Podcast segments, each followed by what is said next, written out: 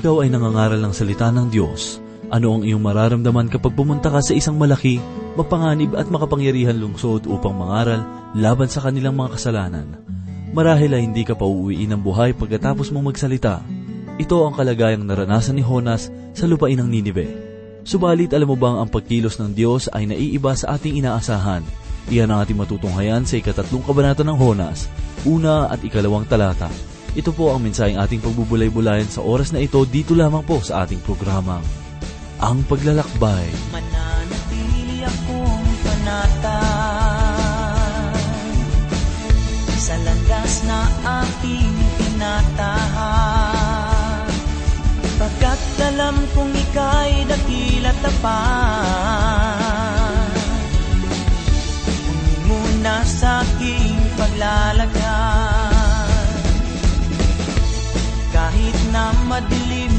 at baku-bako pa ang daan. Sa landas ng pagsubok nilalakaran. Banal mong salita'y naging ilawan. Sa aking pag-iisa ang Diyos ay laging nariyan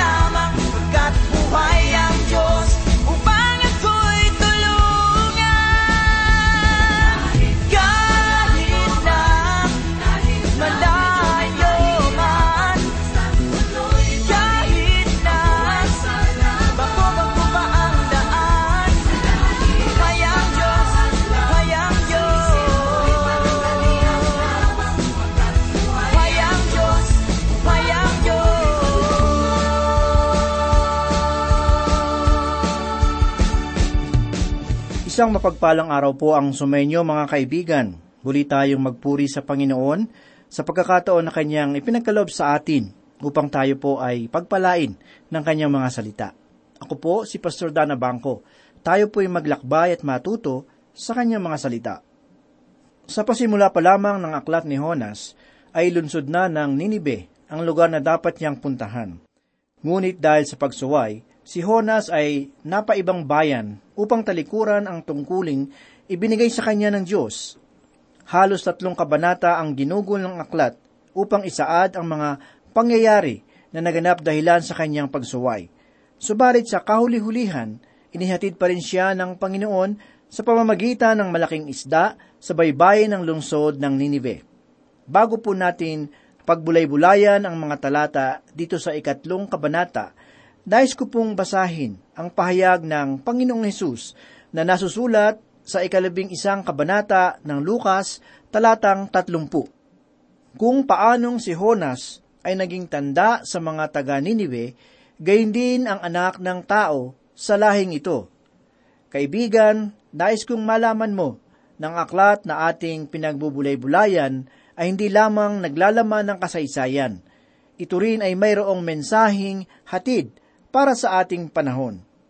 Inilalarawan dito si Kristo bilang dakilang kapahayagan at tunay na tagapagligtas ng ating buhay. Buksan po natin ang ating mga banal na kasulatan sa ikatlong kabanata ng Aklat ni Honas. Hinihiling kong samahan ninyo akong basahin ang unang talata bilang ating pagpapasimula. Ang salita ng Panginoon ay dumating kay Honas sa ikalawang pagkakataon na nagsasabi, May isang guro na nagtanong sa isang pastor ng ganito, Pastor, ano po kaya ang mangyayari kung sa ikalawang pagkakataon na iyon ay sumuway pa rin si Honas? Saan kaya siya pupulutin? Hindi inaasahan ng pastor ang katanungan na ito, subalit sinabi niya sa guro, Kung gayon ang mangyayari, Naniniwala ako na mayroong pa rin ikalawang dambuhalang isda na lululon sa kanya. Gayunmay, hindi na iyon ang nangyari, sapagkat natuto na si Honas sa kanyang kamalian. Sa aking palagay, ay gayon din ang maaari kong sabihin tungkol sa alibughang anak. Sapagkat kung siya man ay magtangkang umalis muli mula sa piling ng kanyang ama at sasabihin rito, Ama, hinihiling kong ipagkaloob mo sa akin ang aking yaman sapagkat nais kong pumunta sa ibang bayan. Naniniwala pa rin ako na pahihintulutan siya ng kanyang ama na umalis. Ngunit ang gayong bagay ay hindi na naganap, sapagkat natutuhan na ng alibughang anak ang malaking aral na kanyang naranasan nung siya ay malayo sa piling ng kanyang ama. Naniniwala siyang siya ay anak ng kanyang ama at hindi mabuti para sa isang anak ang manirahan sa kulungan ng mga baboy at kumain ng mga pagkain ito. Kaibigan, ang tunay na anak ng Diyos ay maaaring magkasala, subalit hindi ako naniniwalang magagawa niyang mabuhay at manirahan sa pagkakasala. Ito ay isang payak na kapahayagan lamang, ngunit mayroong matimbang na kahalagahan na dapat nating tandaan. Ang sabi sa talatang ating binasa, ang salita ng Panginoon ay dumating kay Honas sa ikalawang pagkakataon ang Panginoon ay Diyos ng ikalawang pagkakataon. Ang katotohanan ito ay isang mainam na kaaliwan para sa bawat isa, sapagkat ang Panginoon ay laging may puwang para sa atin. Hindi niya ninanais na may mapahamak. At kung ikaw man ay kanyang anak, naniniwala akong bibikisin kanya ng pag-iingat at katiyakan. Ang ikalawang pagkakataon na mula sa Diyos ay tinanggap nga ni Propeta Honas. At tungkol sa bagay na ito, ay hindi ako naniniwalang ang mga samahan at kumpanya sa ating lipunan ay may kakayahang magbigay ng ikalawang pagkakataon sa kanyang kapwa o sa mga manggagawa. Naalala ko tuloy ang katanungan ng isang pastor sa kanyang kaibigan na namamahala ng isang kumpanya. Ganito po ang tanong ng pastor. Kaibigan, ano ang iyong gagawin kung sakaling may isang manggagawa sa iyong kumpanya, ang umalis dala ang malaking salapi tungo sa malayong lugar, at pagdakay bumalik upang humingi ng kapatawaran, siya ba ay iyong mapagbibigyang muli? Ang sagot ng lalaki, hindi. Titiyakin kong mananagot siya. Kaibigan, hindi ba't kay sarap isipin na ang Panginoon ay Diyos ng ikalawang pagkakataon? Ang katangian niyang ito ay hindi lamang nahayag kay Honas, kundi maging sa iba pang mga lingkod ng Diyos dito sa banal na kasulatan. Kung ating matatandaan ang mga pangyayari sa buhay ni Jacob doon sa aklat ng Henesis, matutunghayan natin na makailang ulit na nagkamali at bumagsak si Jacob. Dumating rin siya sa yugto ng kanyang buhay na ang kanyang patotoo para sa Diyos ay inilagay niya sa kahihiyan. Subalit, kay sarap isipin na hindi siya tinalikuran ng Panginoon. At bagamat si Jacob ay mapanlinlang at tuso, sapagkat nagawa niyang linlangin si Iso at ang kanyang biyenang si Laban, gayon may naging mapagpahinuhod pa rin sa kanyang Diyos. Sa Peniel, nung si Jacob ay bumalik sa lugar na iyon, ang Diyos ay nakipagbuno sa kanya. May mga nagsasabi na siya raw ay nakipagbuno sa Panginoon. Subalit, hindi iyon maaari sapagkat kay rami ng mga suliranin ang lumiligid sa kanyang buhay. Ang Diyos mismo ang nakipagbuno sa kanya sa Peniel sapagkat may nais ituro ang Panginoon sa kanya. Gayunmay, bago maipaunawa ng Diyos ang mensaheng hatid niya para kay Jacob, ay kinakailangan niya munang pilayan ito. Kaya naman, nang makita ni Jacob ang kanyang kabiguan, kaagad siyang kumapit sa Panginoon at humingi ng pagpapala. Mula ng araw na iyon, si Jacob ay nagbago at sa lugar ng Ehipto, ibang Jacob na ang nakaharap ni Jose at ng kanyang mga anak. Sapagkat sa halip na magkwento si Jacob tungkol sa kanyang mga mapagpansamantalang gawa, ang pahayag na namutawi sa kanyang bibig ay ang anghel na tumubos sa akin sa bawat kasamaan, naway pagpapalain niya ang mga batang ito. Ang tagpong ito ay ating makikita sa ikaapat na putwalong kabanata ng Henesis, talatang labing anim. Kaibigan, ito ang pagbabagong naganap sa buhay ni Jacob. Sa tagpong ito, ang kanyang puso ay pakumbabang namamahinga na sa Panginoon. Kaibigan, ito ang buhay at kamalian ni Jacob. Subalit dahil sa pagkakataon at habag na ipinagkaloob ng Diyos, natagpuan rin ni Jacob ang kapahingahan sa presensya ng Panginoon. Subalit maliban kay Jacob, naririto rin ang kwento ng buhay ni David. Magpahanggang ngayon, marami pa rin ang nanlilibak sa ginawa ni David na pagkakasala. Marami ang nagtatanong kung bakit siya tinawag na ang taong may pusong tulad ng sa Diyos. Sinasabi nila ito sapagkat si David raw ay nakagawa ng isang malaking pagkakasala. At iyon na nga ang yaong pangangalo niya sa asawa ni Urias na nagngangalang Bathsheba. Subalit ang gayong kasalanan ay kanya nang pinagbayaran ng labis. Ang kanyang minamahal na anak na si Absalom ay pinatay. Ang kanyang puso ay niluray ng mga pangyayaring tunay na kay pait sapagkat si Absalom ang kanyang inaasahang magiging susunod na hari.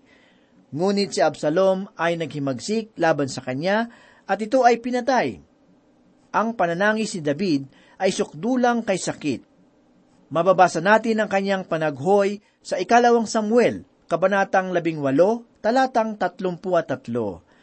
Nababagabag ang damdamin ng hari at umakit siya sa silid na nasa ibabaw ng pintuang bayan – at umiyak. Nabagbag ang damdamin ng hari at umakit siya sa silid na nasa ibabaw ng punong bayan at umiyak. Habang siya ay humahayo, ay sinasabi niya, O anak kong Absalom, anak ko, anak kong Absalom, ako na sana ang namatay sa halip na ikaw. O Absalom, anak ko, anak ko. Ang labis na kalungkutan ni Haring David para kay Absalom ay para sa dahilang maaaring ang kanyang anak ay wala pang pagkakilala sa Diyos. Si David ay dumanas ng kahatulan ng Panginoon, ngunit nakamit naman niya ang kapatawaran.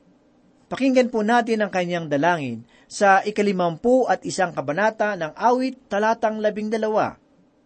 Ibalik mo sa akin ang kagalakan ng iyong pagliligtas at alalayan ako na may espiritong malinis.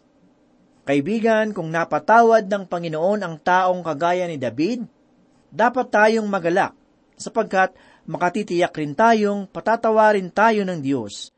Dapat tayong magpasalamat sapagkat mayroong tayong Panginoon na mahabagin at mabuti, isang Diyos na nagkakaloob ng pagkakataon sa mga taong wala ng pag-asa. Isa ring mabuting halimbawa para sa atin ang buhay ni Simon Pedro, makaikatlong ulit niyang itinakwil ang Panginoon. Subalit sa halip na kaparusahan ng kanyang makamit, siya ay minasdan ng Panginoon ng may kahabagan. Dahil rito, siya ay tumangis ng may buong kapaitan. Kaibigan, Kung ikaw ay isang mananampalataya na nagkasala sa Diyos, maaari kang manumbalik sa Kanya. Subalit, kinakailangan mo itong gawin ng may kapitagan at taos sa iyong puso. Malaya kang sabihin sa Kanya ang mga bagay na hindi mo kayang sabihin sa mga tao. Makakaasa kang ikaw ay Kanyang tatanggapin sapagkat siya ay Diyos ng minsan pang pagkakataon. Isa pang halimbawa na aking maibibigay tungkol sa paksang ito ay si Marcos. Noong una, siya ay walang kalakasan sa ministeryo ng Panginoon tungkol sa paghayo at pagpapahayag ng Ebanghelyo. Iniwan niya sina Apostol Pablo at si Bernabe sa kanilang unang paglalakbay. Subalit, ninais ni Bernabe na siya ay unawain at bigyan ng pagkakataon na sumama sa kanilang ikalawang paglalakbay. Ngunit si Pablo ay tumanggi. Ngunit sa paglipas ng mga pangyayari, matutunghayan natin sa ikalawang Timoteo, kabanatang 4, talatang 11, ang pananalita ni Pablo patungkol sa kanya. Si Lucas lamang ang kasama ko. Sunduin mo si Marcos at isama mo sapagkat siya ay kapakipakinabang sa akin sa ministeryo. Ang pangyayari sa buhay ni Propeta Honas ay napakagandang halimbawa kung paano itinutuwid ng Diyos ang kanyang mga anak. Ang alibughang anak na nanumbalik sa kanyang ama ay hindi dumanas ng hagupit sa kanyang pagbabalik. Hindi rin siya nakarinig ng masasakit na salita, kundi pagdiriwang at mga halik at yakap ng pagmamahal. Kaibigan, iyan ang kahangahangang larawan ng pagmamahal ng Diyos. Kay sarap isiping tayo ay makatatagpo ng kapahingahan sa kanyang habag. Ito ang katotohanang makikita natin sa aklat ni Propeta Honas. Ang pagbabalik loob ng Ninibe sa Panginoon ang siyang pinakadakilang paggising na naganap sa kasaysayan ng daigdig. Ang pangyayaring naganap sa lugar na iyon ay masigit pang dakila sa pangyayaring naganap sa Pentecostes. Sapagkat, bagamat mga ilang libo rin ang nanumbalik sa Diyos sa araw ng Pentecostes, subalit libu-libong mga mamamayan ng Ninibe ang nagbalik loob sa Panginoon. Sa aking palagay, ay walang sino man ang nakagawa ng gayong pangyayari sa mga sumusunod na kasaysayan.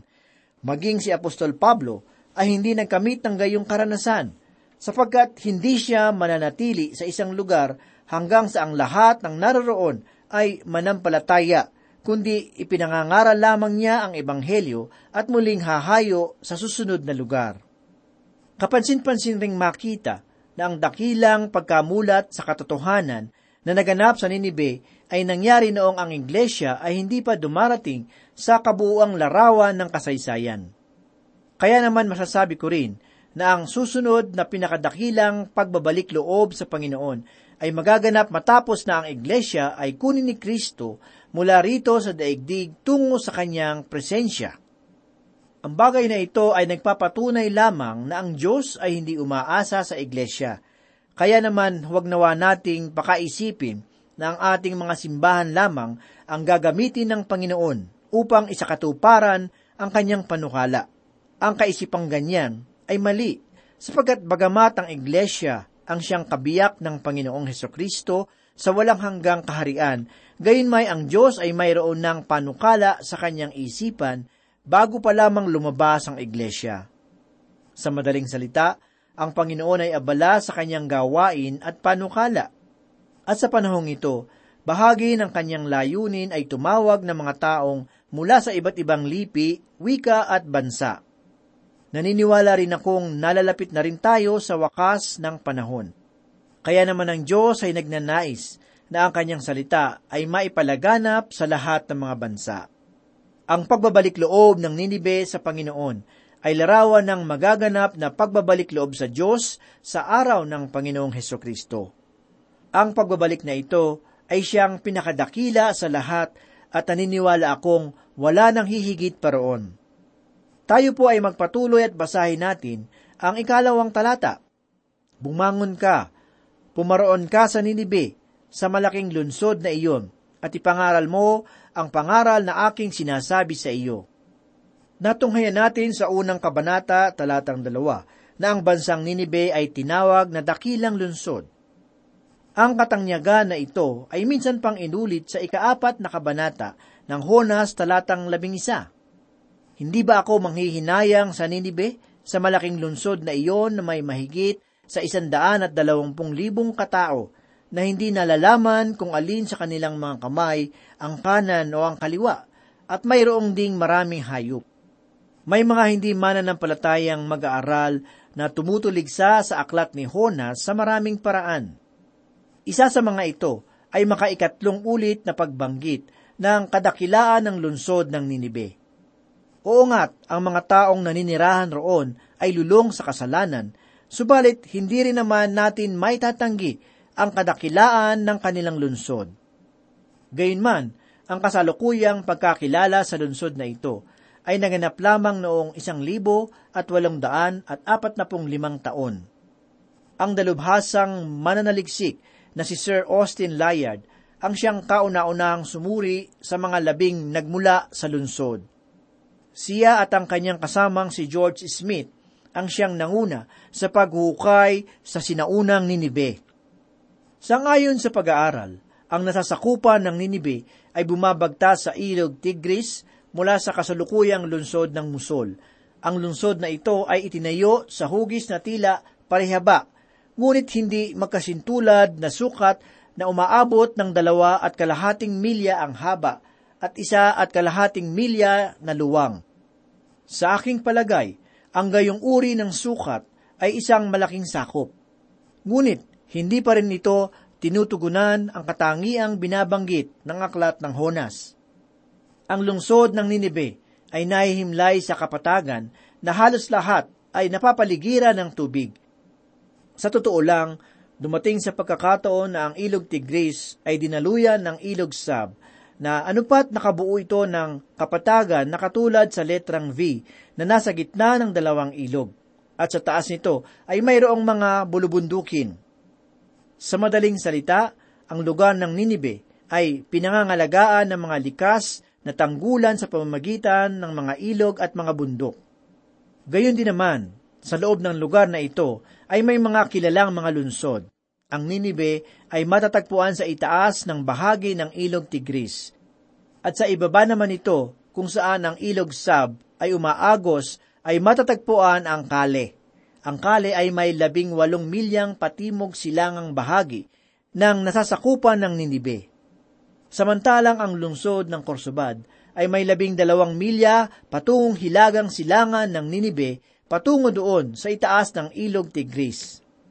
Marahil ang pahayag sa aklat ni Honas tungkol sa kadakilaan ng Ninibe ay hindi pangkaraniwan sa mga panahong ang mga lunsod ay naliligiran ng mga muog.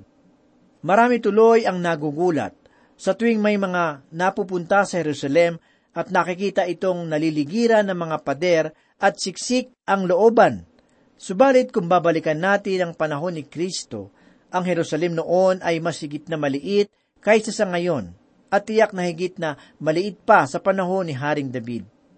Ito ay dahil sa ang lunsod ay naliligiran ng mga pader noong unang panahon ay sadyang maliliit lamang upang magsilbing muog tanggulan para sa mga mamamayan. Sa Ninibe ang lugar ay mayroong tatlong lunsod. Ang mga ito ay ang lunsod ng Ninibe, ang Kale at ang Korsabad. Ang Ninibe ang siyang naging sentro ng lugar at sa pamamagitan rin ito ay nakilala ang iba pang mga lunsod. Ang matubig at masaganang kapatagan ng Ninibe ay pinaninirahan ng maraming mga tao na kung saan sa panahon ng digmaan ay pumupunta sa mga lunsod.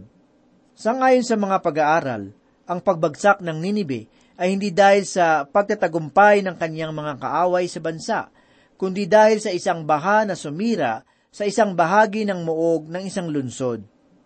Makadaragdag rin sa ating pag-aaral ang pahayag na binabanggit sa ikasampung kabanata ng Henesis talatang labing isa at labing dalawa tungkol sa Ninibe.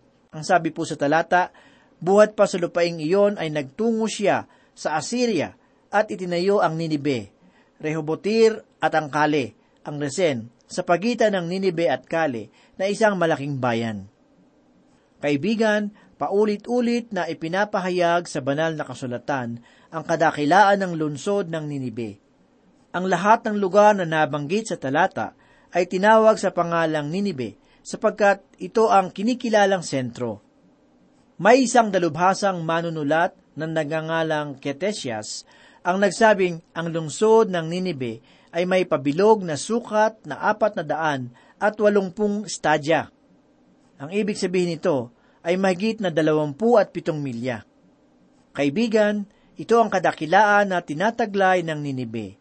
Ang kanyang kadakilaan ay hindi lamang sa kanyang kahangahangang anyo, hugis at nasasakupan, kundi maging sa lawak ng kasalanan na nagagawa ng mga mamamayan.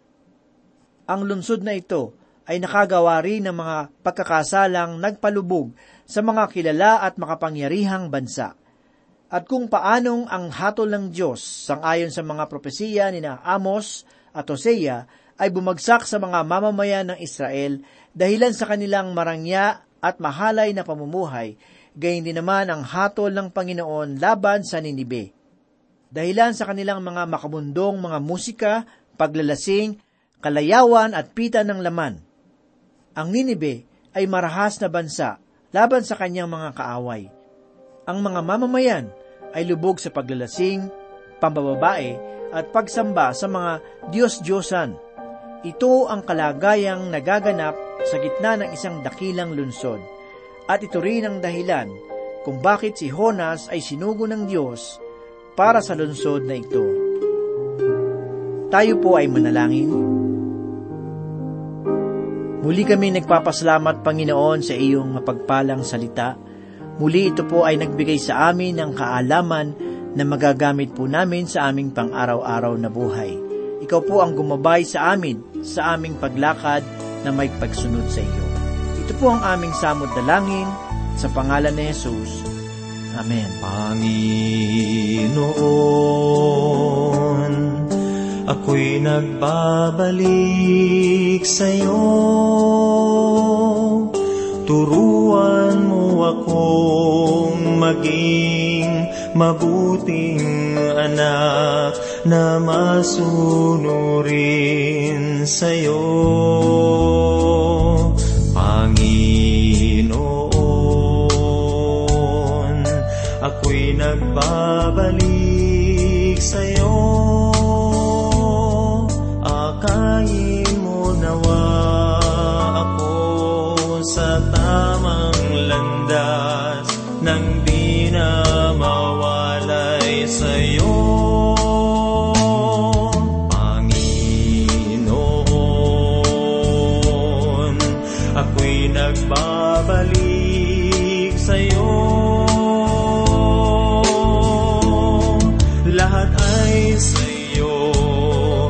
Yeah.